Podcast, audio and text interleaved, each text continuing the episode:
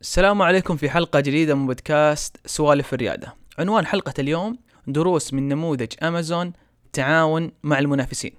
عندما تجد الشركات المنافسة تتعاون وتعمل مع بعض في بعض الحالات على الرغم من المنافسة القائمة بينهم هذا يسمى coopetition في عام 2000 قدمت أمازون خدمة جديدة طبعا ذلك الوقت باسم أمازون Marketplace سوق أمازون. الخدمة أتاحت للأفراد وحتى الشركات المنافسة ببيع منتجاتها داخل أمازون بحيث تجدهم ينافسون منتجات أمازون المعروضة في نفس متجرهم. الفكر التقليدي السائد للمنافسة يسمى هذا جنون لأنك تسمح لمنافسينك للنمو وتحديك وحتى تعطيهم أنت المنصة لفعل ذلك. ولكن قبل أن نحكم وبحكم أننا لدينا الآن إحصائيات يمكننا بعقل أن نقرر ما إذا كان هذا القرار صحيح أو لا. وعلى فكرة كتلميحة الخدمة ما زالت مستمرة ولم تغلق. في الربع الثاني من 2002 يعني تقريبا بعد مضي سنتين ونصف من تقديم الخدمة 20% من مبيعات أمازون في أمريكا الشمالية كانت من هؤلاء المنافسين. في مقالة المدونة رابط الخدمة حيث تجد آه، شرح أكبر بالإضافة لتسعيرة أمازون وكيف تكسب من هؤلاء المنافسين. في 2010 يعني بعد مضي 10 سنوات من تقديم الخدمة تعدت النسبة إلى 35% أمازون لم تكتفي بذلك.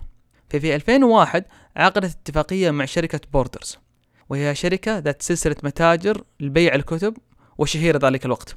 وكانت في ذلك الوقت أيضا أكبر منافسين أمازون في بيع الكتب على النظام التقليدي يعني المتاجر. الاتفاقية بين أمازون وبوردرز كانت تشمل إدارة كل شيء من الشحن إدارة المستودعات الجرد إدارة المحتوى الموقع وأيضا خدمة العملاء. وعلى فكرة أمازون عقدت العديد مثل هذه الاتفاقيات مع العديد من الشركات الكبرى الأخرى. في 2007 تعاونت أمازون مع أبل وتمثل ذلك التعاون في وصول تطبيق أمازون لقراءة الكتب اللي هو ال Kindle لل App Store هذا ساعد أمازون للوصول لجمهور أكبر وساعد أبل على تقديم قيمة إضافية للآيباد لمن يرغب بقراءة الكتب. على الرغم من أن الشركتين كانت بينهم وما زالت المنافسة شرسة. لذلك هناك خمسة دروس ممكن نتعلمها من سياسة أمازون في التعاون مع المنافسين. أولا دعوة المنافسين لنموذج عملك.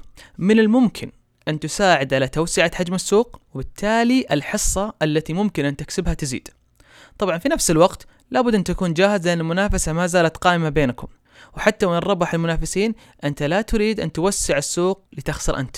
ثانيا يمكن للشركات استخدام الموارد بشكل أكثر كفاءة وأيضا الحد من المخاطر وعدم التيقن.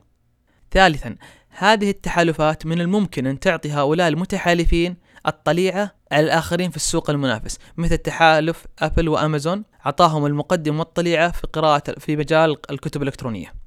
رابعا الحصول على موارد وأنشطة معينة مثل تحالف أمازون مع بوردرز وغيرها من تلك الشركات ساعدها على بناء علامتها في ذلك الوقت واكتساب ثقة المستهلك. خامسا التعاون مع المنافسين ساعد أمازون على ابتكار نماذج أعمال جديدة بالإضافة لتحقيق اقتصاديات الحجم واقتصاديات الحجم اللي هي ال economy of scale تعني القدرة على تخفيض التكاليف كلما كثرت المشاركة والعدد في بناء البنية التحتية وتجهيزاتها عندما تعمل على نموذج عمل مشروعك باستخدام تخطيط نموذج العمل اللي هو ال business model canvas وهناك رابط لدورة قصيرة عن كيف تعمل تخطيط نموذج العمل في مقالة المدونة لهذه الحلقة. هناك مجموعة تسمى مجموعة الشراكات الرئيسية وإحدى هذه الشراكات أو إحدى استراتيجية الشركات الشراكات هذه هي الكوبيتيشن.